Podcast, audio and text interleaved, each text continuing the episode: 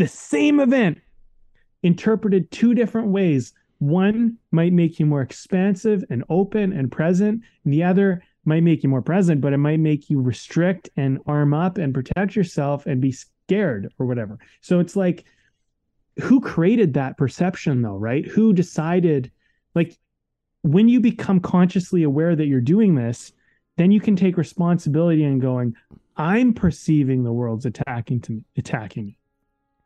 It's not that the world is attacking me, it's that I am perceiving that it is attacking me.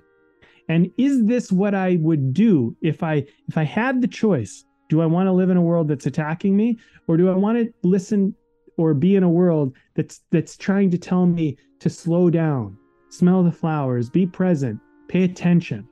Like if you looked at the universe or God or however you want to look at it as it was constantly just trying to love you and like give you good things all the time. And even when it threw something in your way that wasn't what you wanted, it was actually doing it out of pure love and good. And that's how you saw it.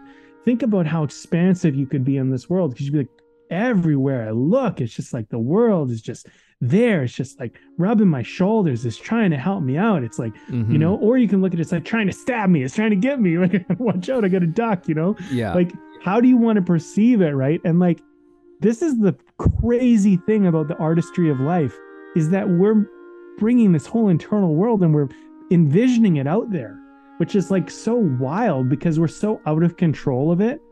And we're trying to grasp some kind of like handle on it, right? It's just like, yeah. wow, like it's, and it can just get you at every angle if you're not, if you're not taking a second to be like, wait a minute, is this really the best way to go about this? Like, same event, different response, different experience.